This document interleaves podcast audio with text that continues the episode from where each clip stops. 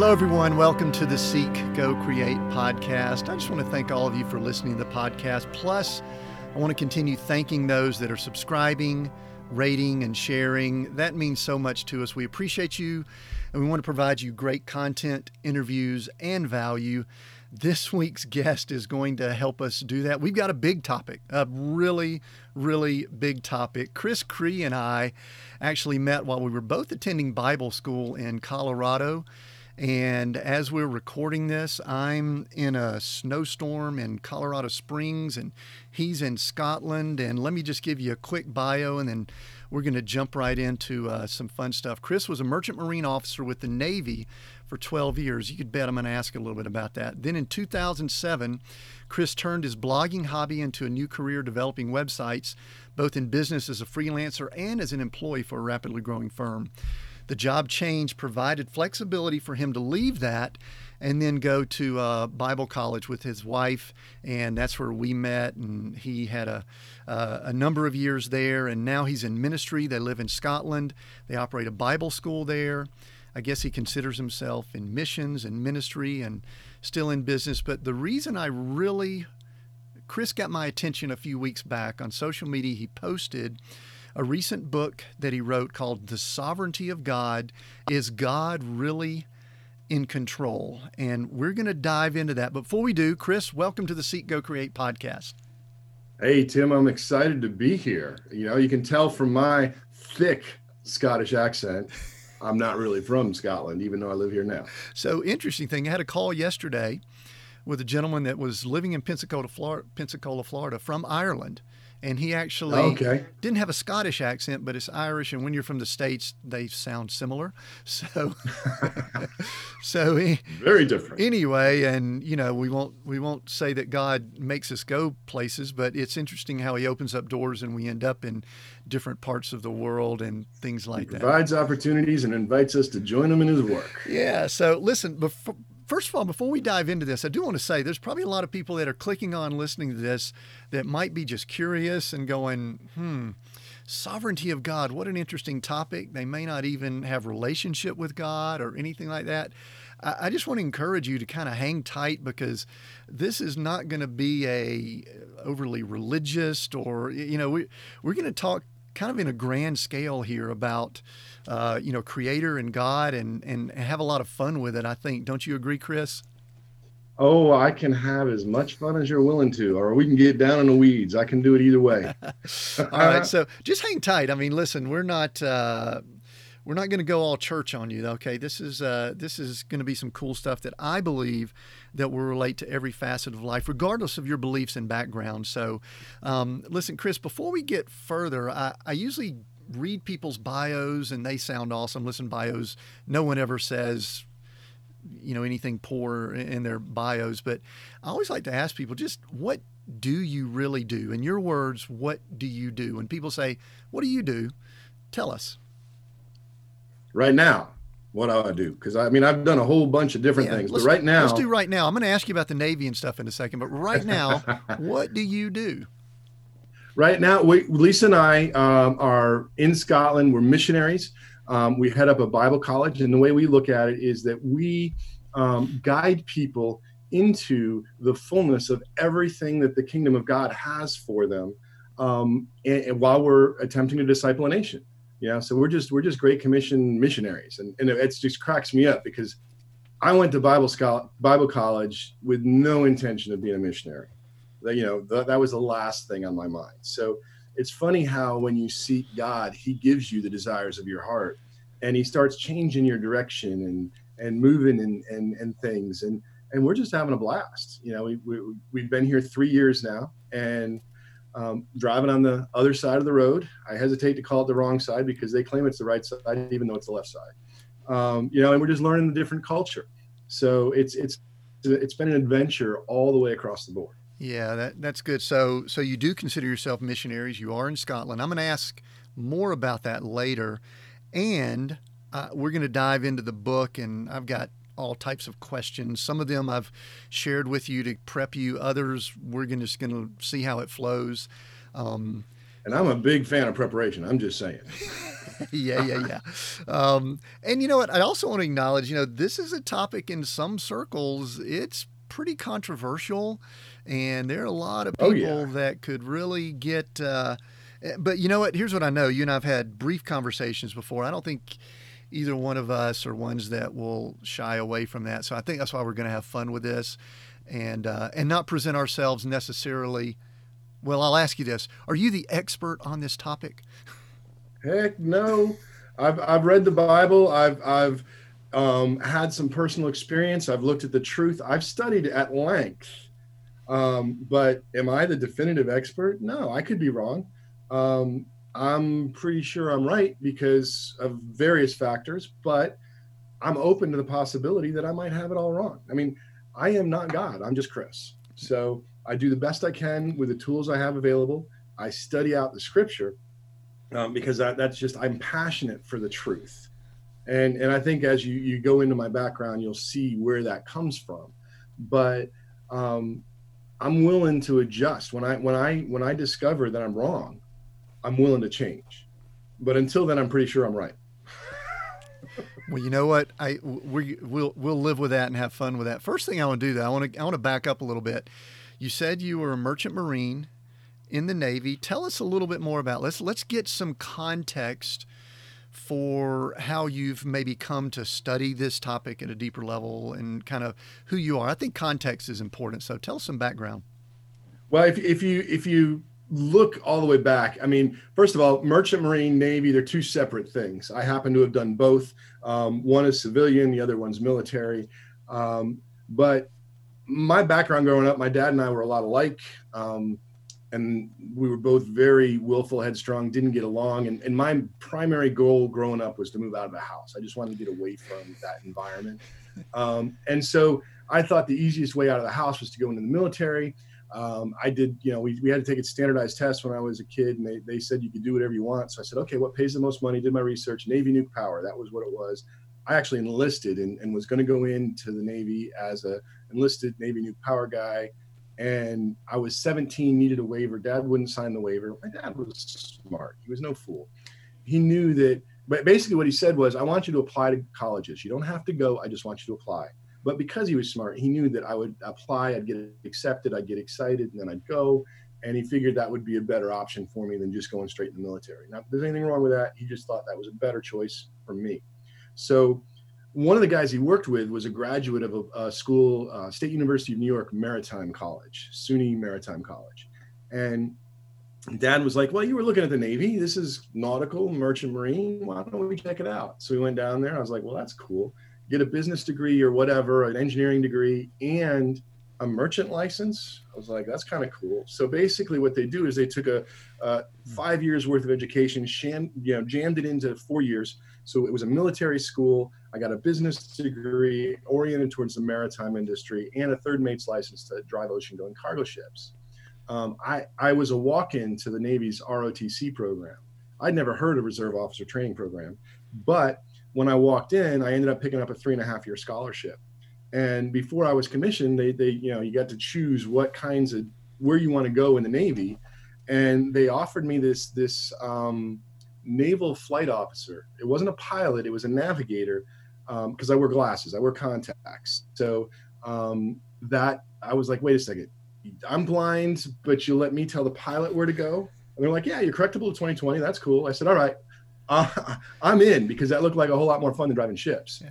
So I got commissioned, went to flight school, and flew off aircraft carriers and jets for six years. Um, when I got out, I got back in the maritime industry um, and working shoreside.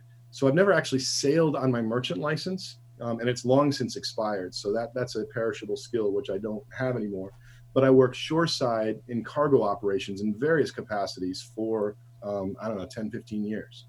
So um, that's how that all transpired background wise. Um, how we ended up getting over to Bible college, you know, let me back up and just kind of share how I, you know, had any interest in religion. I didn't grow up religious. I didn't, you know, I, I went to church, but it was a social thing. Yeah. What part of the um, world did you grow up in, Chris? Chris, what part of the world did you grow up I, in? I grew up in upstate New York, very rural upstate New York. Okay. and then I went to college in the Bronx. So I've seen really small town. I mean, our, our, our town had a, a traffic light that blinked red in one direction, yellow in the other, and that was it. I mean, it, it, you almost didn't have to slow down to get through our town. So really small town, upstate New York, and then I went to college in the Bronx. You know, mm-hmm. New York City. So I've seen both extremes. So I'm more of a small town guy at heart. Um, but the Navy moved me to Florida, and then I was working in, in cargo operations, Florida, Georgia, South Carolina. Um, when, well, I, I'll back up into that, but I I was always able to do whatever I put my mind to. If I decided to do something, it pretty much happened. That was kind of the story of my life. Even though I, you know I wasn't a Christian or anything like that, I had no real interest in religion. Um, but um, in the Navy, I became a drunk. Really, is the short version. Um, mm. and, and, they invited me to leave. You know, basically, I was I just wanted to quit drinking, and I was uh, I was I couldn't do it. I couldn't do it on my own um, I went into the Navy's rehab program. I'm like, hey, I just need to stop. So that's a curricular as an officer anyway. Yeah. But it didn't take for me. Um, they used the the AA model, which works for a ton of people. I'm not knocking AA, but it just didn't help me. Um, and I think the big issue was they said you needed a higher power, which I totally understood because I tried to do it on my own. I couldn't. I'd failed. First thing in my life that I absolutely couldn't do on my own. Um, and I knew I needed some outside help.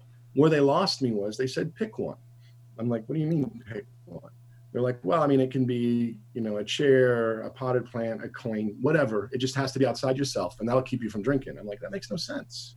You know, how is a coin going to keep me from drinking? And because it made no sense to me, it didn't work. And I, then I was what they call a rehab failure. And that meant I couldn't fly.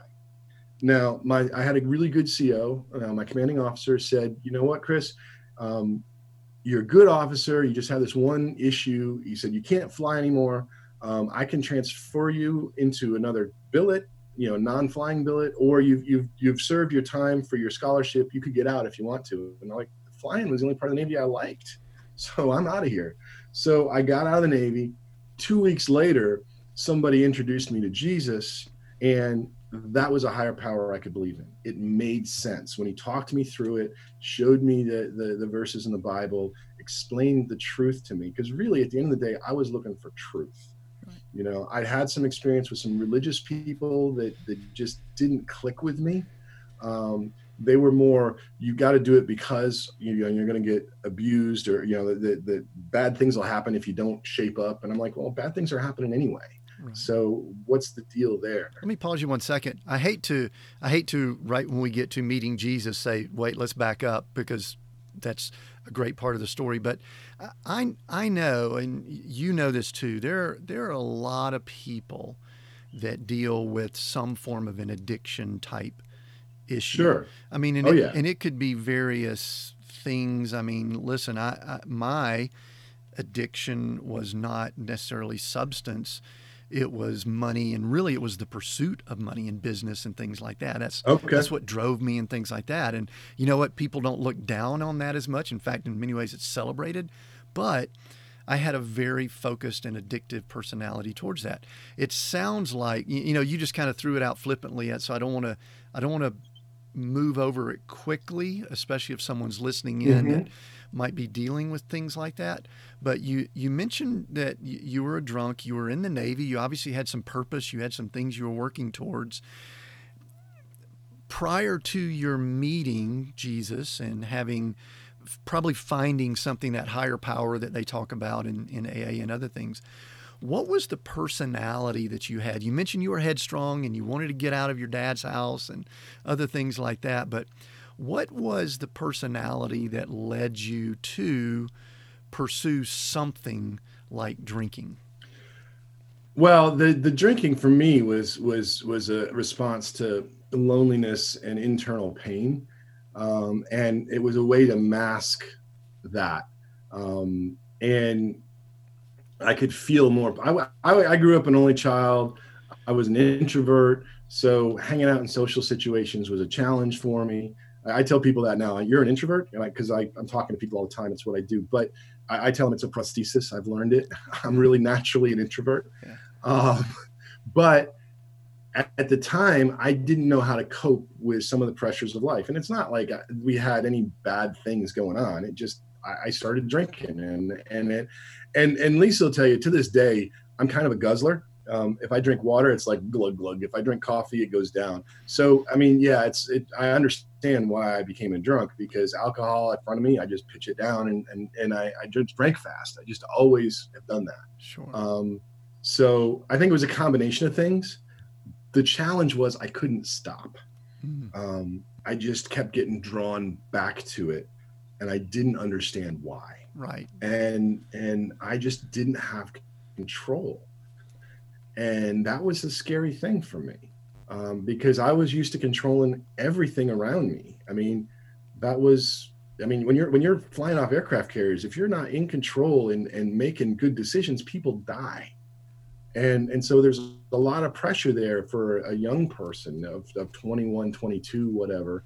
Um, but that was no big deal but not being able to control the drinking was. Right. You understand? Sure absolutely no that's that's that's very good and i, I think that control we're going to come back to that later as we talk about the sovereignty of god because i think it's an important personality item that a lot of people deal with is control and allowing something else to be in control, either another person or a, you know, God or things like that. So we're going to come back to that before we move beyond this this I guess great time when all of a sudden you meet Jesus, which is very significant. I believe the beliefs we have and many people listening that would be the most significant thing in your life. But learning points, good and bad, from your time with you know the the Navy and that time of your life leading up to that, some things you took away from that that you still apply, or I do this always, I oh, don't oh, yeah. do this.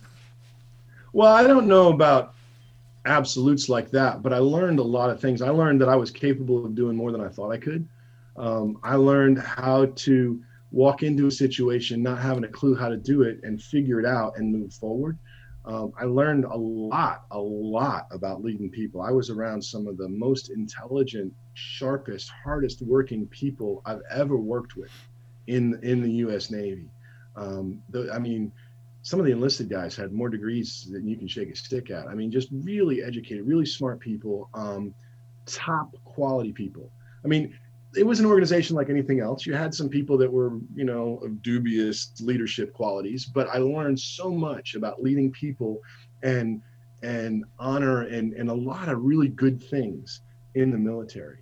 Um, the biggest was that I was capable of far more um, than I ever dreamed possible, because and, and I didn't understand why. Now now I have a, a, play, a hook to hang that on but I just knew I could do stuff. I knew I wasn't intimidated walking into the unknown um, and figuring it out on the fly.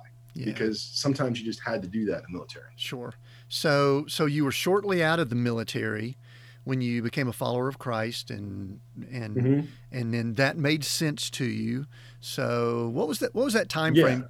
Well, it was a, it was a kind of a twofold thing. It, two weeks after I, I actually separated from you know got out of the Navy, two weeks later, um, I had this encounter with Jesus, and and I was, you know, miraculously, I mean, I had no desire to drink, it was just gone.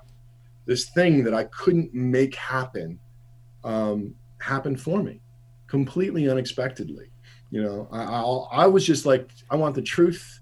That's really what I'm after. Um, and and what I didn't realize at the time is that the truth is a person. You know, Jesus says, "I am the truth. I'm the way, the truth, and the life." And so I was because I wanted the truth. Really, what I wanted was Jesus. I just didn't know it. Right. So, all right. There was a statement you made there that I'm going to ask you to maybe say just a little bit more about. Sure. because I've actually recently run across people that still struggle with this. They mm-hmm. have some form of addiction, will use drinking or drugs something that society perceives as negative. Again, I, I believe a lot of people deal sure. with certain things. Some of them are just quote unquote better than others in the eyes of people. So I, I'm tracking with you. You know what I'm saying? So you said that when you met that person of Jesus, you had an encounter. You literally had no desire, no addictive nature, anything anymore. Is there anything else that you can say to people that may not quite understand that, just a little bit more in depth? Uh, and it's going to sound kookaloo and weird, I think, or maybe I don't know. But what I I basically got to the point where I said, God, I can't handle this. I can't deal with it. If you don't deal with it for me, I'm going down the tubes. And I let go of it. I let go of that control. Um, knew that I was responsible for all the mess that I'd created in my life and knew that there were probably consequences. But I just let go of the control and said, if you don't deal with this, I'll be a drunk the rest of my life. There's nothing I can do about it. Right. And in that moment, the desire left, Mm-hmm. you know, and I, I was just like, I don't want to drink anymore. Now, keep in mind, I was also stupid because um, two weeks after that, I moved out of state, um, took a job, got moved out of state, and moved into an apartment right across the street from a liquor store. You know so i'm in a place where i didn't know anybody didn't you know have any social net to, to help support me. And that's why we're called to be part of a church body. You know we're, you know believers aren't meant to be alone and we're, we're supposed to be part of a church. If you if you go into the bible it tells you that. I didn't do that. I had some i had my bible i had some christian cds and i thought i was good to go right across the street from the liquor store. Well that's just dumb. Um, i ended up drinking again because i just didn't know what else to do. I had no I, I and what i found out was when you're when you're in that state you actually learn how to do certain things intoxicated and you have to relearn how to do them sober. Mm. um, so I, I, was in that phase but i didn't have the support network. So eventually i got pulled over by the police and you know spend the night in jail and, and it was a whole thing but that night in jail i realized that following jesus for me was was more than just accepting him as my lord and savior i needed to well it was lord and savior i had accepted him as my savior but Lord means that He gets to tell me what to do in some respects. And part of that was I needed to get involved in a church body. I needed to connect with other believers. I really what I needed to be was discipled. I needed to be taught how to be a believer. Um, it doesn't just happen automatically. Yeah. Um, there's a process that Jesus laid out for us in the scriptures, and He told us to go and make disciples. Yeah. So we have to teach each other. And I didn't know that, and therefore I went back to what I knew. You know, it's kind of like a dog going back to his vomit. I just didn't know. Right. So, you know, it wasn't like the desire wasn't there, the need wasn't there, but the habit was still there. And so I did what I always did and got myself in more trouble. Yeah, the interesting thing there, there's there's a little bit of a theme here that I think we're going to come back to. Earlier, you talked about you being not in control, and then the thing that you just mentioned was you really surrendered and gave up control. I think I, I think control, it's a big word that I use a great deal. It helps me learn a lot about myself. And I think it's one of the things you keep bringing up over and over again that as we get more into the book on sovereignty, I think it's going to be even more critical there. So that's all. And you know what? It takes giving up control to surrender to other people also and say, you know what? I'd love for you to teach and train me. Yeah, you have to be. You, we, we need, you know, from my perspective, I needed to have a teachable spirit. And I was a very proud person. I was actually flat out rebellious. I mean, that's why I wanted to get out of the house with my dad. I, frankly, I was rebellious, and I needed to have that, you know, moved off from me. I needed to let go of that, mm-hmm. that rebellious, proud spirit, so that um, I would change. Because frankly, what I was doing wasn't working and I needed to tr- change. And, and the Bible talks about being transformed by the renewing of your mind you know we need to change the way we think and that starts a process which changes our lives. And it was that night in jail where i finally said that was when i finally said god i did this to myself. I know you didn't do this to me. I will do whatever i need to do. I will stay here as long as i need to stay to learn whatever it is i need to learn. When you're ready you come get me. Yeah. Um, and and the interesting thing was it was a couple it was it was like a, a week or so to payday I had drinking drank the last of my money. At the time, I didn't have any credit cards. I mean, this was a long time ago. I didn't have a mobile phone. Um, so I had no money. I couldn't even bail myself out. Hmm. And I figured I was going to be there a while. And, um, but I know it was interesting because my boss, I, I you know, at, at, three o'clock in the morning, I'm in a, I'm in a new town. I've been there less than a year. I don't know anybody except the people I see at bars and the people I work with. Three o'clock in the morning, I'm just staring at the phone. I got no one to call, hmm. which was kind of, you know, humbling. Um, so they let me make a call again at I don't know eight or nine o'clock, and I called my boss and said I'm not coming in today. Told him why where I was. He said, "What are you going to do?" I said, "I don't know. I'll think of something." I had no plan. But he came down, uh, you know, an hour or two later and bailed me out, completely out of character for him. You know, it's not like he was a, a Christian or anything like that. And I'm just thinking, I'm wondering if he's like, why did I do that? But I know why he did that. God tapped him on the shoulder and said, go get Chris, he's ready. Because what I needed to learn was that submission process as well as the, the savior process. Right. Yeah, that's good. So, well, we could we could kind of go down that road. I think we're going to come back to the control because we're gonna we're gonna kind of address the question of is God in control? If we're not, is God and all that. But before we do, you you wrote another book that it could almost be an entire podcast episode in itself. The book was called Rejecting Mammon, and I, I, listen. I was actually listening to on a on an app I've got this morning the um, the uh, Sermon on the Mount, uh, and uh, and of course in Matthew six, uh, you know there is the scripture of of you know you can't serve both God and mammon. So, but it's interesting in this version, and I have to go back and see what version I was listening to. They use the term money, but for those that may not know, we've got probably some non, you know, church type people listening in. What is mammon? That word that's kind of odd, and why should we reject it? And I've got a couple other questions related to that before we get into the, your latest book. Well, you're right. I mean, that's where we get it from is, is the words of Jesus himself. Um, Jesus said you can't serve God and mammon. And when he uses mammon, he's actually using um, an Aramaic word that refers to an ancient Chaldee god. You know, so he's, he's, he's using this word that refers to this old deity, um, mammon. But yet, when Jesus talks about money, I mean, he talks about money an awful lot. If you read through the Gospels, a lot of his parables are dealing with money. The parable of the talents and the, the minas and all this other stuff. There's a lot of stuff he talks about money. Every one of those, he's using different Greek words to specifically talk about money in different ways. But yet, when he says you can't serve God and mammon, instead of using a Greek word, he pulls an Aramaic word that refers to this this God of of wealth and power. So, um, I, I think that the translations that say you can't serve God and money are, are unfortunate because I think that makes it less clear. Um, really, when you study it out, there's there's two economic systems operating in the world simultaneously you know and, and keep in mind jesus said that we're supposed to seek first the kingdom of god right? And and then all the rest of the stuff in our life is going to line up. Well he said god jesus said you can't serve god and mammon. There's a mammon system which is the one we're all familiar with. You know it deals with money it's buying and selling um, it's it's a scarcity driven thing um, which in, in the mammon system because it's it's scarcity driven if if you get something that's that much less resources it's available for me to have you know? So that's the system that we're used to working with. Mammon uses money for fear manipulation and control to dominate others um, and and that's just what we're used to. It's a fear driven system. Contrast that there's another economic system that, that god put in place for us that is called the kingdom of god. And and the kingdom of god is much bigger than an economic system but it contains an economic system and the kingdom of god is is run on completely different rules.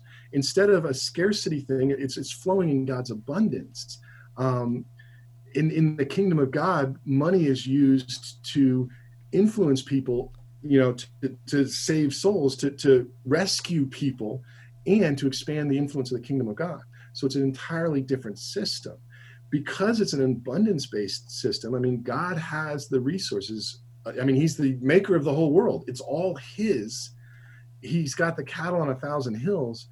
It doesn't matter how much you get, that in no way limits my ability to receive from God. So it's a totally different system. And it's not buying and selling based, it's giving and receiving based. So that removes all of the manipulation and control. Because if you know, if you receive something, it no way limits how much I can receive. I don't have to be envious or greedy because I'm that that doesn't impact my relationship with God and what I can receive. So it's a Sure. two-tiered system.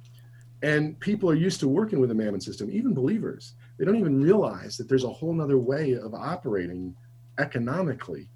And we we have access to tap into that as followers of Jesus. Yeah, that.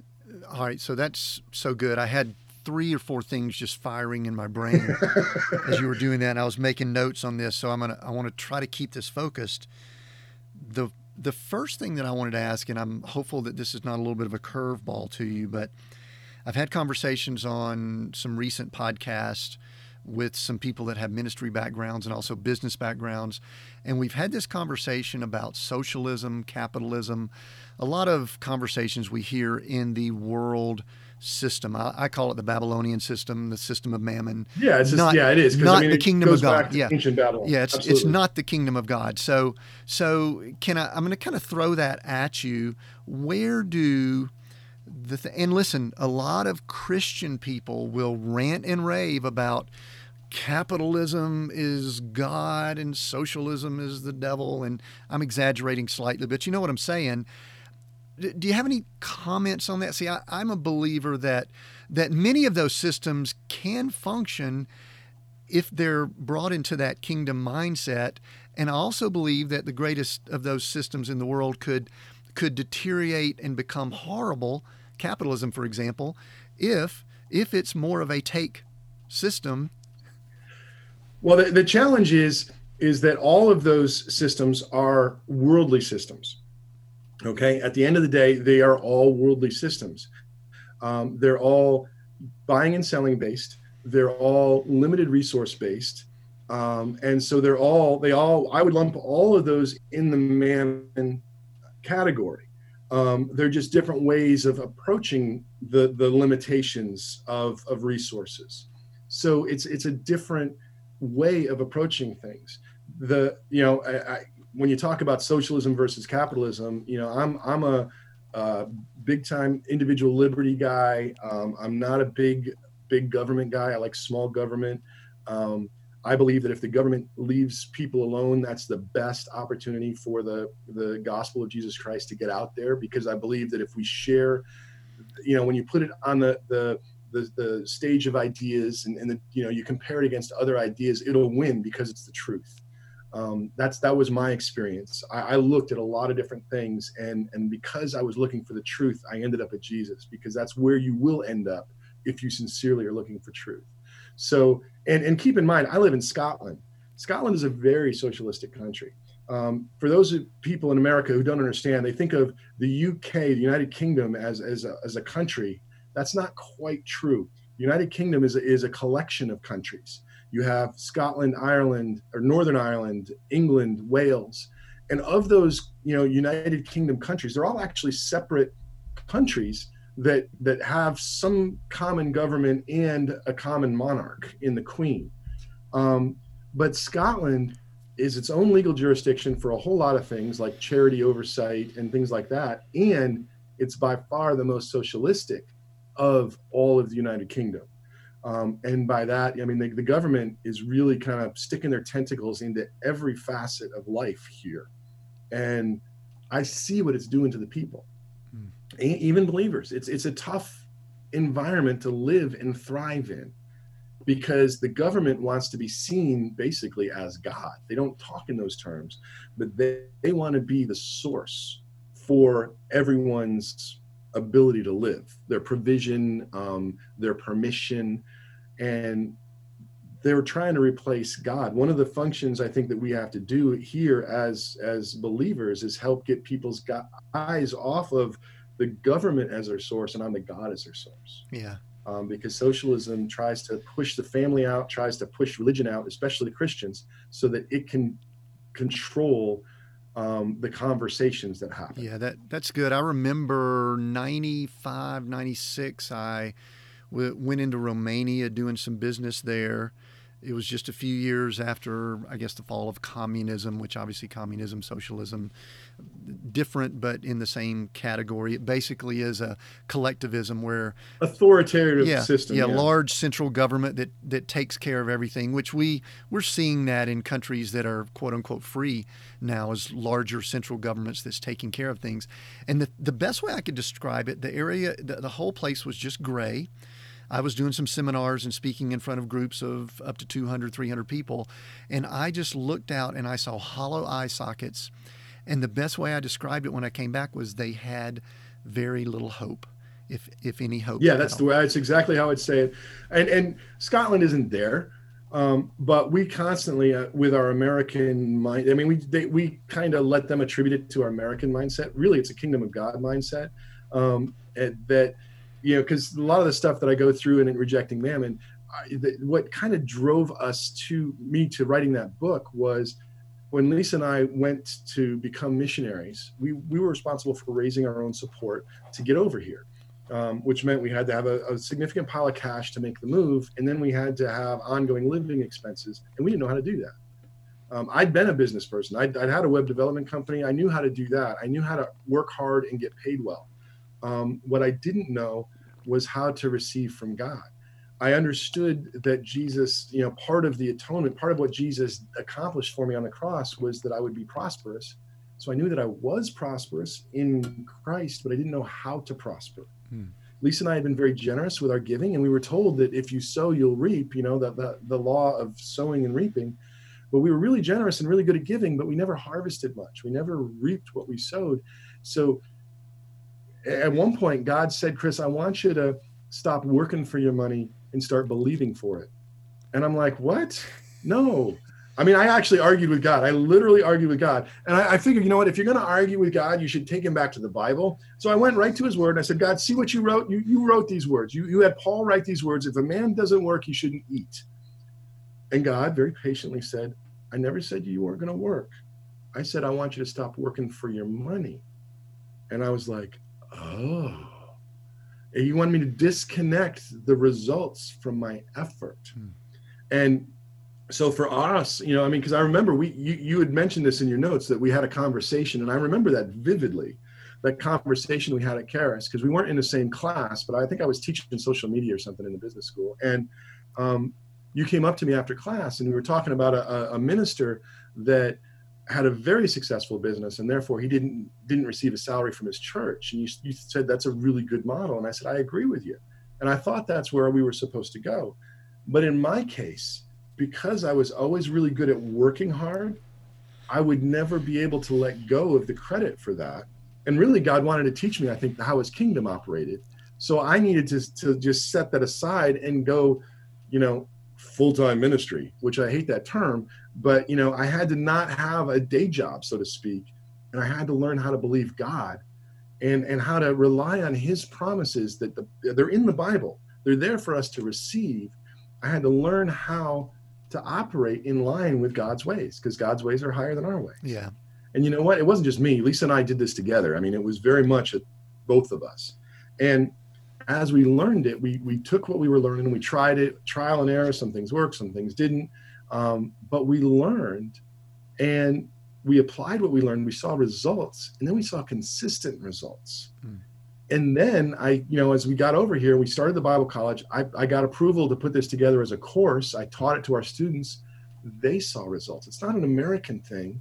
Scottish people were seeing the same results, and actually, we got a lot of English people in our school too, um, and and they were seeing results. The ones that chose to apply it, not everybody did. That's okay, but the ones that did saw results as well. And so, did that, taught that a couple years, and then God told me, Chris, it's time to write the book. So I did, um, and I'm just passionate about it because money really messes with everybody. Um, I, I, know you you've shared. You know, I, I, listened to a couple of your other podcasts where you share about some of your your history, where you were full on money and then you, you lost it all living out of a van. That's a tough place to be, um, and and the Mammon system will do that to you because even when you've got a lot, there's always that fear that you might lose what you have. So you can never really be content. Hmm. But when we're operating the kingdom of God, Paul says he learned to be how hmm. content in all situations, whether he had a lot or he had almost nothing, because he knows that God's his source, God's his provider, not his own effort. Mm. Yeah, I'm still working hard, but my hard effort is not what produces right. the results. God produces the results. Yeah, yeah, yeah. Yeah, yeah. So so here's the deal. Uh, going back to the theme, you mentioned God as your source. And part of what you had to do was recognize again, I'm going to use this word control, is that you're not in control of. It's kind of very similar for me.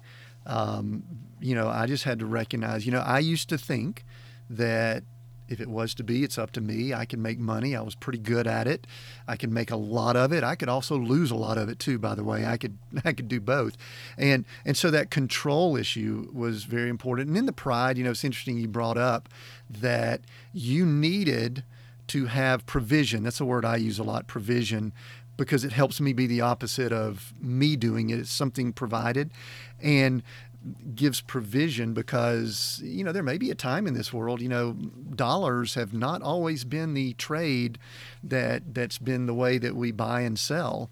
But um, christians struggle with this money and things like that. Just before we move to the next topic can you i think it's part of what you just said but anything real quick? I mean they, they you and i saw it so much. There were so many people in the environment we were in in bible school well the, the, the challenge is you, you get kind of two extremes you get the people that you know the the christians that want nothing to do with money money's evil and then you get the, the christians that are all about money and and let's you know god wants us to be rich well god Jesus died for our, our, our prosperity. I believe that, but it's not about being rich. It's about a, expanding the kingdom of God. It's about being on mission with God. It's about having an assignment and operating in that assignment and, and being provided for by God.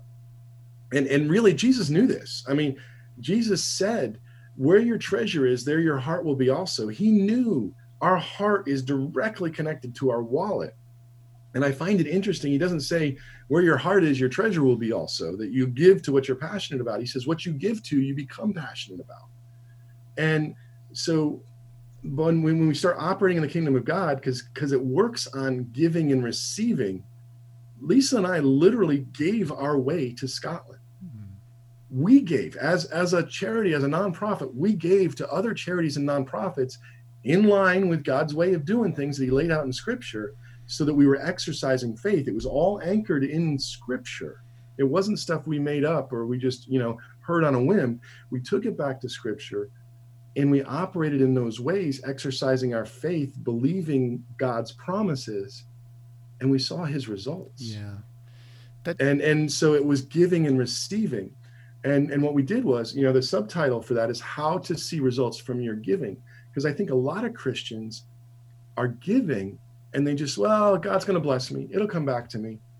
Well, how about what if you could correlate? I gave this much and then this happened. And you could connect the two events. Lisa and I have story after story after story where we gave and saw results. And it's not because we're super spiritual or super, it's not us. It's it's that all we did was line up with God's promises. He provided it. He gets the glory. We just get blessed. And by the way, because we're doing it from a giving perspective, we're blessing other people in the process, which is really what it's all about. To me, it's interesting. I always say that giving is really the currency in the kingdom. It's just, and it just keeps things cycling and, and going where, we're really in the other system, mammon, we're hoarders. We take, we don't give, we don't let it go, and, and things like that. So, all right, so that's good. I'm about to shift gears. So here's the big the big question that was going to kind of start yes. this next line we're going to and uh, it's it's loaded in so many areas. So yeah take you a sip of water there get ready because here it comes. Chris is god in control. No. Um, is god capable of being in control? Absolutely. Is he all powerful all knowing absolutely. He is the preeminent force in the universe. However, God sovereignly chose to limit his authority here on earth when he put mankind in. If you go all the way back to Genesis, he put Adam and Eve in the garden and he told them, um, he gave them a commission and, and basically said, You have dominion over this. Everything that I'm putting here, I, I've created this wonderful place. I'm giving it to you. You're in charge. And Adam didn't handle it well. And in fact, what he did was he abdicated his responsibility to Satan. And the Bible says that Satan became the God of this world. You know, Satan became the ultimate authority on earth. I mean, you track that all the way through to the, the end uh, where, where Jesus comes on the scene And Satan tells Jesus, the last temptation, he says, All of these kingdoms have been given to me, and I can give them to whom I will. He was the authority at that time. And it wasn't until Jesus went to the cross, defeated Satan, was resurrected from the dead, that Jesus took that authority back. And then before Jesus ascended, he delegated it to us. He says in, in Matthew 28, All authority has been given to me. Now go and make disciples. Right. I think it's interesting because when you tell your story, Tim, about you know how you this podcast came to be, you talk about the Great Commission, but you quoted out of Mark, where where Jesus tells us to go and preach the gospel to all every creature. When I think of the Great Commission, I look at the other one in Matthew. You know, in Mark, it's an individual thing. Go and preach to every individual. But in, in Matthew, Jesus says, go and make disciples of all nations. It's it's a corporate big thing. So I mean, and not that not that you know saving souls and all that is that's that's a that's a big thing. Don't get me wrong. It's just we're looking at the same thing two different ways, and I think that's interesting that God's kingdom is big enough that both of those, you know, completely different perspectives yeah. are are welcome and encouraged and needed. And sometimes what we look for, I think, are I'll use a, a, a maybe a negative, are puny human minds look for either A or B. And I was having communication with God once, and I said, Hey, Lord, should I, is it this or this? He said, You know, sometimes the answer is and. yeah, yeah, it's not either or; it's all both. And and it's bigger picture. And and listen, we I mean we see it in the discourse we see on social media and the news. So many people are looking for absolute yes or no, this or that, and that kind of leads to my next, I guess, question I wanted to ask you in in church world or not church world. Why do we hear the statement so much? God is in control, or either a blaming of God or giving God maybe even credit for things. I mean, you know, we may go both ways on this. The the the God is in control theology goes at least as far back as the 1500s to a guy named John Calvin. You know, you hear a Calvinist and all that, mm-hmm. and and I, I I just need to preface this with I believe this I mean, I the church that I, I came to to know Jesus in, you know, those people. that's that's what I was taught and believed it for 15 years or or more. Um, and it, it wasn't until I studied it out myself that I learned that that wasn't true. Um, I had to dig into what the Bible says, and and and to be fair, if you go back to what they're talking about, um, they they look at particular passages in the Bible, particularly Romans chapter nine, um, and some other passages where Paul uses the word predestined. But Romans chapter 9, you know, Paul talks about, he's talking about the history of Israel, and he talks about how God loved Jacob and hated his Esau. He talks about how God hardened Pharaoh's heart, and he talks about how the clay can't tell the potter what to make of it. Mm-hmm. And when you combine that chapter with these other passages where Paul uses the word predestined, if you only look at those verses, it's a pretty compelling case that God's in control. Mm-hmm. Where it falls apart is when you look deeper into the scriptures and what is Paul saying there and what goes into that. You know, you go back to Genesis with with um, you know the story of Jacob and Esau, and you see that Jacob really valued the things of God, um, and so much so that he schemed to get Esau's blessing and Esau's birthright. Esau was the firstborn. They were twins, but Esau came out first. He was firstborn. He was in the natural entitled to the blessings of God. But he despised them. The Bible says that he despised his birthright. He actually gave Jacob his birthright because he wanted a quick meal. I mean, it's just, it's just, he, you know, when you look at what happened in the Bible, it's like, really, he would do that? But yeah, you can see that. Well, some of that is also our paradigms. If if we are looking at the Bible and reading it with the paradigm of God is in control, then it impacts it impacts what we see and what we read. And listen, Chris, it sounds really good when you're in church circles and all. Doesn't it sound good? It does, and a lot of people have this understanding that that is one of the core requirements for God to be God. that he's in control of everything. It seems reasonable. It seems very reasonable. Like I said, I believed it for a long time until I studied it out. Um, and I and we got entire denominations. We got a large chunk. I would say this is probably the dominant viewpoint of Christians today is that God is in control. I mean, when I was brand new Christian, there was this popular song all about God is in control. And I sang that with gusto because that's what I thought. I thought that was honoring him. But the reality is, he has chosen not to be in control. He he delegated his authority. And because he delegated his authority, the Bible says God can't go back on his word. He gave his word that Adam was in charge, that mankind was in charge. Now, he didn't condition that on unless you screw it up. Yeah. He just you know unilaterally gave gave Adam authority over the earth. Well, Adam did screw it up, and now Satan had it.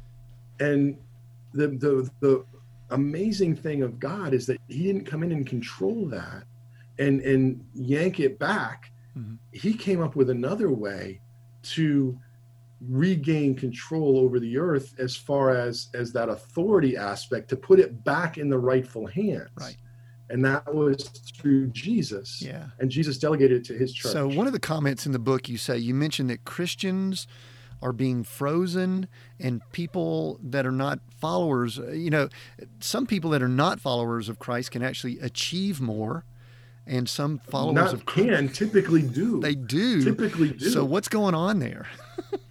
well, I think part of it is uh, you know, think about if you if you believe that God is in control, then what does it matter what you do? I mean, from a logical perspective, it gives me an excuse. It gives me an excuse. Truthfully, I mean, I can like, you know what? I'm, I'm on a jerk. hand, I'm a jerk. I, I was made that way. So yeah, know, if God, if God, if since God's in control, He must have allowed it, and He made me this way, and I don't have to, I don't have to change. Right. And and I can be nasty to other people or whatever. And we see a lot of Christians who are behaving that way. All right, that's one thing. Another thing, if God's in control, there's a lot of bad stuff that happens on this earth and if God's in control, then He's ultimately responsible for all that bad stuff. I mean, whether it's um, hurricanes or tsunamis or, or wars or you know the coronavirus, which is in the news right now, you know whatever it is, God's in control. He's responsible for all that death and destruction. Well, if that's the God that you believe is out there, I mean, one of the things that that people who have this theology, they think that God puts bad things on us to teach us stuff you know, or to get glory. You know, God gave me this cancer so he'd be glorified when I got through it. Well, that's twisted. You know, if you think that someone is going to hurt you at any moment because it's for your good, you're not going to be able to have any intimacy with them. Not really, because you're going to be guarded, protecting yourself. How does it relate? I think you mentioned something in the book about this to to your drinking situation. Um, it can impact that, right? Oh, absolutely. Because I had a part to play in that.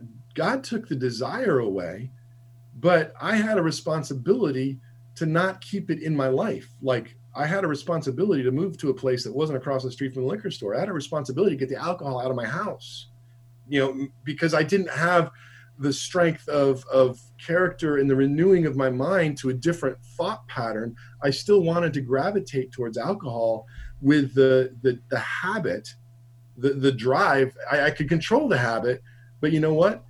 It was wisdom to put some barriers in place to help keep me from just falling back on that old habit.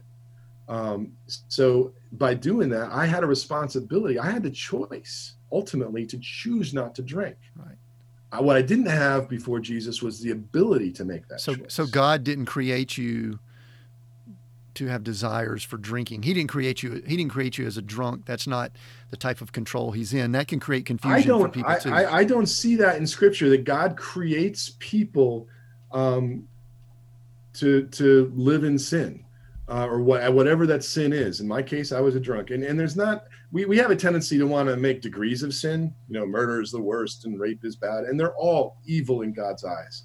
I, what I was doing was just as bad as as the worst murderer. Mm-hmm. But the good news is God can use any of us if we are willing to seek after Him. Yeah. I mean, you look through the Bible at some of the, the the the big name characters that did amazing things for the kingdom of God and for God's people, every one of them was messed up. I mean, David was a murderer and a rapist. Yeah. Yet he was a man after God's own heart. Yeah. How does that work? Yeah. Speaking of you know, because God is so gracious. Speaking of David, I uh, the my process. I think I, I think I shared with you. I got your book a, a week or two back, did a quick read, did some highlighting in it, and then I sat down and kind of made some notes for you know I do that with anyone who has a book for the podcast and and of course I really I, I dig it when they've got a spiritual aspect to it even business but definitely spiritual so I also listen to a, a Bible app that I just sometimes listen and meditate on scripture and uh, the other morning I woke up real early and it was it was scriptures to kind of soothe you or try to go back to sleep or something like that which is cool. Nice calm voice and all that. And this this kept repeating the 23rd psalm. And and I want to keep in mind that I had this topic in my mind because I'd been prepping for it. So it was you know it was kind of rolling around in my soul my mind my spirit. And so I kept hearing this and this is probably something I didn't mention to you in advance so 23rd psalm David that you just mentioned was one of the most screwed up, but then also one of the most revered. I mean, he's in the top whatever. Um, and and he said, "The Lord is my shepherd; I shall not want." There's a few other things there, but then a couple of times he says, "He leadeth me." And as I was just meditating that, and I was kind of in a half stupor, almost asleep, awake, I kept saying to myself, "It doesn't say, the Lord is my dictator." he forceth me. yeah, exactly. Now, is that that's making that's making our point, right? I, I think so. I mean, you can if and again, the the the scriptural basis for this belief is is really those those few passages. But then you start if you if you take that on that God is in control, you can read through the whole Bible and and reinterpret it in a whole different way. Um, and and then it, it's like he leads me, he makes me go. Yeah. You know, but you and I see he leads me. I have a role to play in going. He's not a dictator. He's not a you know. he hasn't programmed me, and I don't. It's not like I have a choice. The other thing I go back. Well, I to answer the finish up answering your question about the the freeze. You know, this theology I think creates three main responses to in people. You know, in my case, I froze, and part of that was I was taught that it was really bad to be outside the will of God. Um, if I was outside the will of God, bad things would happen, very bad things. And I didn't want that. And so I had this kind of slave mentality that, you know, it's better that I do nothing than I do the wrong thing. Yeah. And so I went from being able to accomplish whatever I put my mind to before I was a believer to this kind of passive, God's in control. I don't want to be out of his will. I'm just going to truck along and hope it's okay. And that's a that, that's a sad thing. But so so people freeze like I do. That's one one option. Uh, another option is they they get really belligerent. Um because when when you start wait wait wait wait so you're saying some christian people can get really belligerent argumentative i know no, it's crazy i can't believe yes. that I, I was kind of one of them um, because what happens is when you can when you bump up against their theology they have to be right. Because that's the only thing that's keeping them together. If, if they're wrong on this one issue or they then then everything falls apart for them. And so they they come at it and they want to argue i mean kind of nasty sometimes. And we see it all over facebook. Um, there's a lot of the christian nastiness out there. And some of it is because these people believe that God is in control and therefore anything that comes bumps up against that they got to lash out to protect that thing that they're holding on to. So that's two of the responses. The other response i think is the saddest. You know in addition to to freezing up or, or fighting with everyone who comes against them you know or, or bumps into their theology the third one i think is the most sad. Those are the people that um, they look at this God who's they're told is in control of everything. They look at the fact that the Bible says he's a God of love and they see all the bad stuff happening in the world and they can't they, they can't cope with that disconnect that that a loving God would create all this pain and suffering in the world and they just they just walk away from the whole thing They want nothing more to do with Jesus because they're like, I don't want anything to do with a God like that. I get where they're coming from. The challenge is they haven't been shown who God truly is. Yeah. They've walked away from who they think God is, but that's not who he really is. That's not his character. Right. And and that's what's to me is is heartbreaking. Yeah, it's hard to. I mean, I, I, I mean, in part of it we see in I, I kind of use this term. I hope it's not negative, but hyper spiritual environments.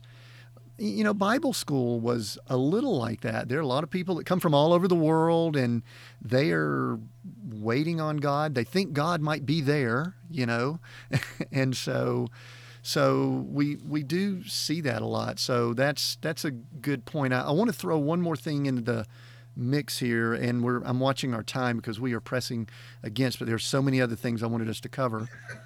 there's something that's thrown around quite a bit that I think relates to this. If it doesn't, let me know. But a lot of people talk about not only God is in control, we hear that a lot, but God's timing is perfect. God's timing, God's timing. And I don't think I prepped you for this, so this is probably a little bit of a little bit different, but but what's what's up with God's timing and God's timing is perfect? I think sometimes we use that phrase in a similar way, but correct me if I'm wrong or just give me your thoughts on that. Well, I, I think that's one, you know, kind of like, excuse me, we, we talk about the sovereignty of God, you know, the, the whole, and, and, you know, some people interpret that phrase sovereignty of God to mean God is in control. The Bible is clear that God is sovereign, like I said at the very beginning, that he is um, the, the ultimate power, the ultimate, uh, uh, he's all knowing. He is the ultimate authority in the universe. It's just he's delegated his authority to through Jesus to his church. Um, so sovereignty of God, you can talk about that in a way that, that is true when you talk about God being that that supreme being. But if you say he's all power all, or he's in control, then you're you're missing it. So sovereignty of God kind of has some truth to it, and then it can get twisted. God's timing, I think, falls in that same category. Um, people can use that as an excuse not to move forward, or they can use it as an excuse to, you know, move forward way too quickly. And really, the only way you know if if it's God's timing is if it works out in the end. Really, is the way they, that that theology works. At the same time, I will tell you this: that God does have timing for things. There's a there's a seat time for everything under the sun, and and and I mean, for example, excuse me, Lisa and I were trying to get over to Scotland years before we actually arrived here. Um, you know, because we finished Bible school and it was it was years before we actually were able to make that transition to Scotland. In hindsight, it was perfect timing when we arrived. Um, and if we had come when Chris wanted to go, we would have messed it up and probably gone back home pretty quickly with a tail between our legs because we would have missed God's timing. So I believe that God does have timing, and I think there's scriptural evidence for that as well. Um, where it goes sideways is when it becomes an excuse for passivity and and not moving forward with anything ever because you're waiting on the Lord. Um, again, that phrase "waiting on the Lord" is scriptural, but it isn't an excuse for passivity. Um, and and again, that all goes back to the God is in control thing if if God is is God is a, a, partner with you, if He's inviting you to to join in in what He's got planned and His purposes, yeah. that's very different from Him dictating you or moving you like a robot to do X Y Z. Yeah, that's good. You know, one of the things that I've had to do with my personality. Because I'm one that would get way ahead. I would roll out of bed, come up with a business idea, and start doing things. And so, and so, one of the things that I've learned is that I need to seek the Lord's assignment for me. And then the Lord has kind of told me this is His instruction to me, not everyone, because some people need to just get going. But for me, I need to pause and just make sure we're on the same page and we're together, and then and then He'll use my energy and all to go. So yeah, no, I'm tracking with you because I'm I'm kind of visionary too. So yeah. I'm like, follow me, God, and that doesn't work. Yeah. Um, and what I've learned is is that I mean I, I, could hear you know I typically heard very clearly on what and and how, and, but I was really off on when, yeah. and I always assumed that when was right now, and sometimes when isn't for years. Yes. Sometimes it's it's it's now. Sure. So it, we have to learn how to hear that. And sometimes and sometimes it's never. And also, all right, I'm gonna I'm gonna hit you with some rapid fire responses, which may be tough for you because you actually are really good at giving some detail. Because what I want to do is I want to kind of make it practical for some things we see in today's world. And I, I gave you a little prep on this, so hopefully, but I'm going to hit you with some things that we all are, are interacting with in our world, and maybe just a real quick sentence or two on how sovereignty of God plays into it, positive or negative, either one, whichever way you want to go, in today's world. All right, the, the political arena. So God's in control. What what happens there? if when, when when people look at the political arena and say that God's in control, again, it goes back to that passivity. Well, I don't need to vote. You, absolutely need to vote. You have a responsibility in a country that will allow you that privilege of voting, because there's a lot of countries out there that that isn't available. That you have a responsibility, and if you look at it from a, a, a truly biblical perspective, you have a responsibility to be an influence. And one of the ways we we have we can be influential for the kingdom of God is by voting and, and engaging in the political process. But if you think God's in control, you're going to sit back and, and be passive. Right. Or after something happens, you go, well, God's in control. So, all right. Second, relationships, specifically maybe spouse. You know, if you kind of have this God's in control, sovereignty, what, what are some issues, challenges that can come up? It can be a really convenient excuse for really horrible behavior. Mm. Um, you know, if I'm treating my wife nasty, you know, and and I, I I'm capable, I'm human, and and I can be, I, I'm really good with words, so I can get her all twisted around and confused and backed into a corner, and all I'm doing is manipulating her. And then if I looked at it and said, well, God's in control, you know, He would have made me different. It's an excuse not to change. Good, good, good, good. All right. How about um, money and business? Maybe doing business and a God's in control or type mindset. then when if you if you come at business from that that god's in control mindset you're, you're very tempted to just be at the whims of the economy. You know what? If there's if there's an economic bust then well god's in control. I went, he knew it was coming. He's going to get glorified.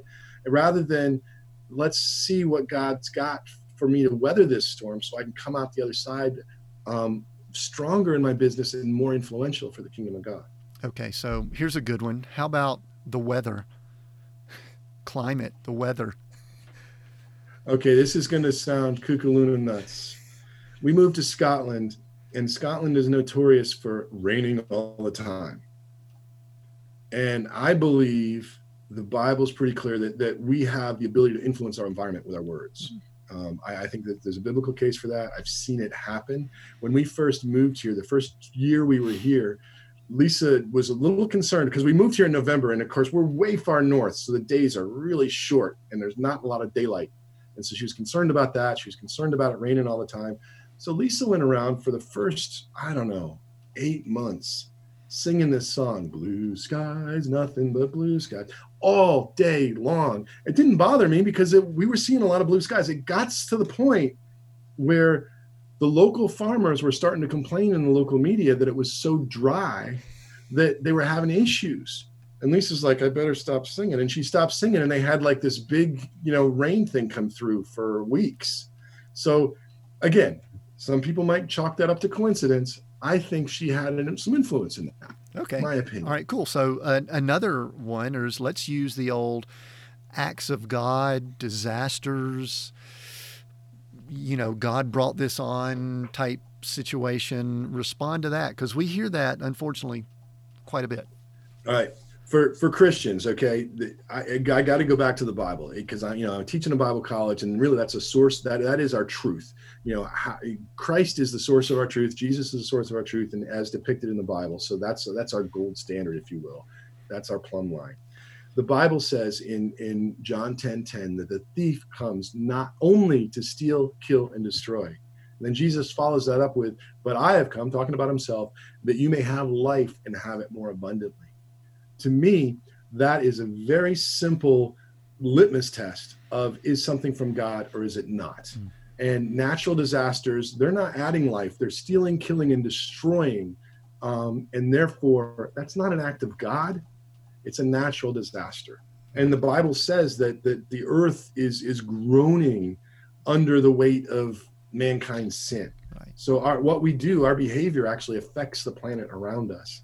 And I'm not saying that it's a result of, of an individual or specific sin. I'm talking about sin in a general sense Mhm. that ever since the time of, of at least Noah, there's been natural disasters. And that's a function of a fallen world. That's not God putting the whammy on a locality. Okay. All right. Two more real quick. This is kind of a biggie. Sickness. It, it- sovereignty of God, that, that's when really twists people up because I know a lot of people who totally believe that God's in control.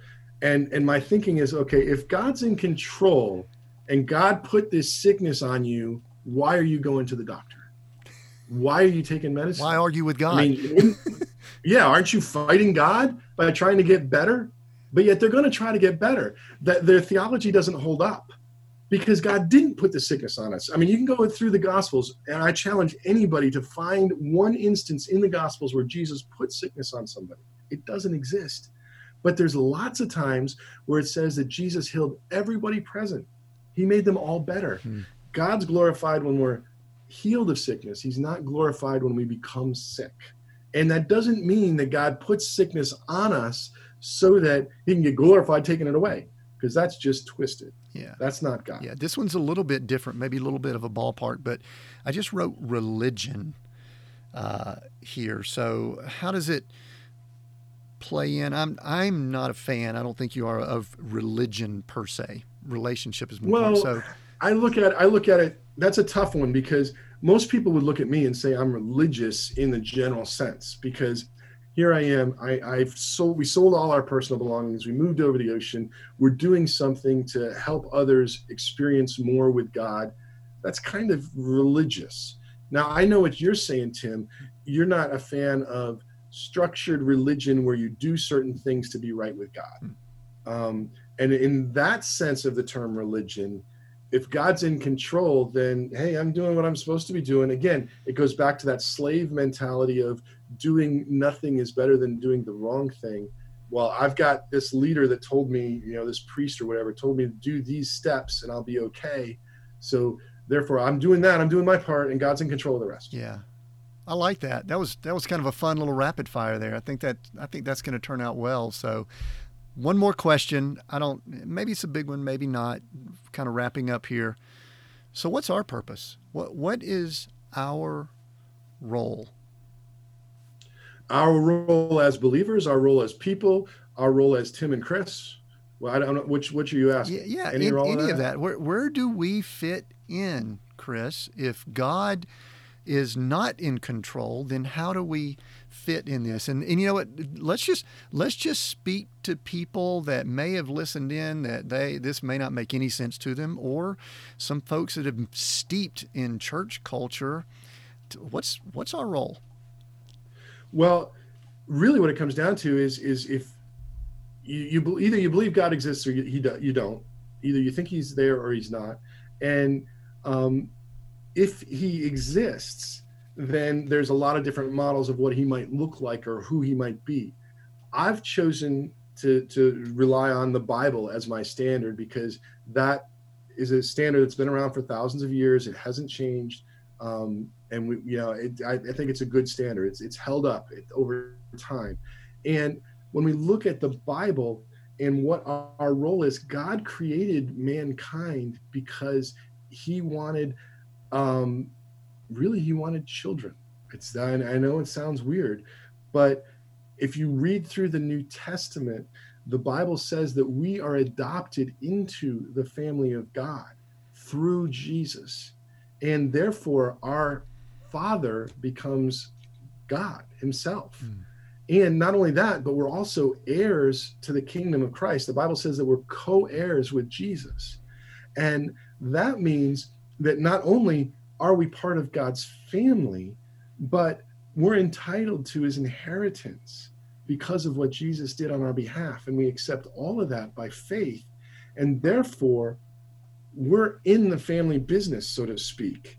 You know, and, and the, the, the son knows what the father's doing, and we're all sons of God, hmm. sons and daughters of God, every one of us. So we have direct access to the father to hear what he's doing. And he invites all of us one to be adopted into his family two to join him in what he's doing on the earth. That's exciting. I, I i've i've flown off aircraft carriers. I've driven ocean going cargo ships. I've i've ridden out hurricanes. I've done all kinds of crazy stuff.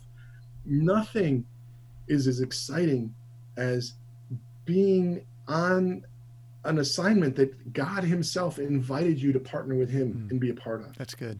And see lives change, see people who are just beat down and oppressed just come alive and blossom and thrive. That's good. And He gives, He invites all of us into that to partner with Him and join. Really, what we're doing is we're joining Him in His business. Yeah, I like. I, I'm going to grab that word thrive and kind of use that as kind of our wrap up theme oh, yeah. here. I think I think our role is to thrive, and when we are Absolutely. sons and daughters and understand what we are, then we can thrive. Chris, tell us tell us real quick about your ministry and how people can get in touch with you. We'll include it in the show notes, but but uh, okay. uh, you're okay with people reaching out to you, aren't you?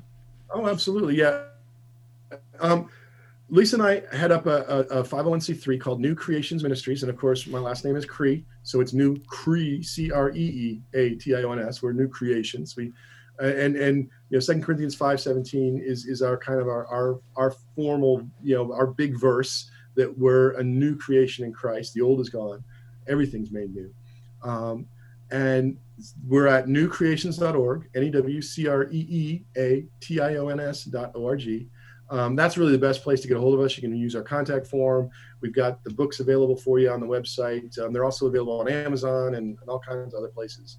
Um, if you've got a preferred way you want to look at the books, really, my desire is to help people experience more with the kingdom of God, to to to thrive, like you said. Um, the kingdom of God is very practical. It's not some airy fairy out there um, that'll that'll help us in the great by and by it'll do that, but it's really practical for here today. So newcreeations.org is the best way to get a hold of us, really. And I'm on Facebook and everywhere else. Good. Too. We'll include that in the show notes. What's what's next for Chris? Just general big thing, small thing. What's next?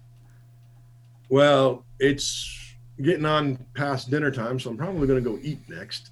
But um, we're we actually just renewed our visas, so we're here for another three years in Scotland at least. Um, we're hoping that you know in the two-year mark from here we can apply for indefinite leave to remain, which is their version of a green card. Then we can stay as long as we want to. Um, we're you know growing the Bible College. God is doing some amazing things through the the school here in Scotland. Um, we're looking to reach out to other churches and, and, work with them. As a matter of fact, we, we've got a partnership with a church in Scotland. We've got a partnership with another church up in the Highlands. Um, obviously, we've got a, a, close relationship with some churches here in town. So we're about make, influencing people for the kingdom of God. I'm sure there'll be more books. God's given me about four more ideas in my head. If I had more time, I would be doing more social media. I would be speaking more. But the Bible College is our primary focus for yeah. the next season. Yeah, very good. Title of the podcast is Seek, Go Create those three words we've talked about those in the past on on this podcast but one of those words if i were to tell you one word you could choose one which jumps out at you and why just real quick as we wrap up oh i can't choose one you even gave me a heads up and i like them all you know and and for a lot of the same reasons you do i mean seek for me it was about seeking the truth I, I, if I didn't do that, and you know, like you said, Jesus says, "Seek first the kingdom of God." For me, seeking is where it starts. I mean, obviously, go. I'm a missionary. I, I took that literally, and I I goed. I, I went overseas. I, I left, and, and and we're going and we're doing.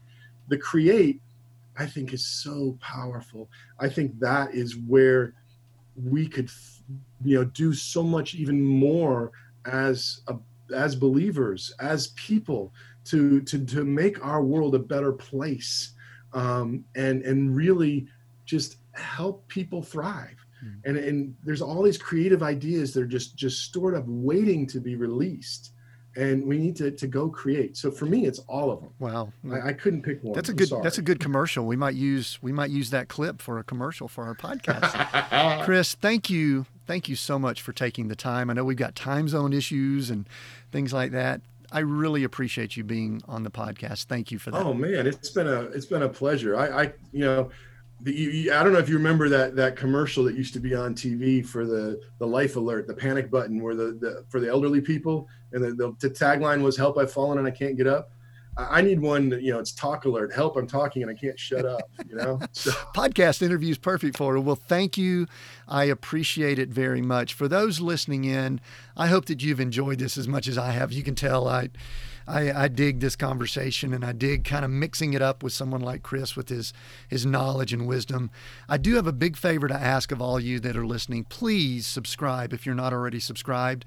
That will connect you with us so that you do not miss any of the episodes. We usually release a new episode every Monday, but have been known to add a bonus episode on Thursdays every so often. Also, if you had enjoyed this podcast, and I know that you have, it would be great if you would rate or review us, depending on which podcast platform you listen on. And then here is my big request please share this episode so that others can enjoy what we're sharing.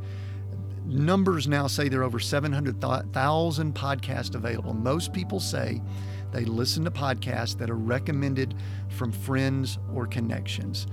Uh, so, really, just take this episode, share it with a few friends, send it to your contacts via email, put the link on social media channels, share it with at least one person or with everyone you know. It would be so helpful to us. We appreciate, we appreciate you doing that. We appreciate you listening. Thank you again for listening. We look forward to connecting you again on the Seek Go Create podcast. Thanks for listening to this episode of the Seek Go Create podcast, a part of the SGC network. For those looking for excellence, moving toward success, and creating something new. We are constantly discussing bold new topics and ideas here on the network, so be sure to subscribe to be notified when we post new episodes. We look forward to sharing more with you next time, but until then, enjoy the journey.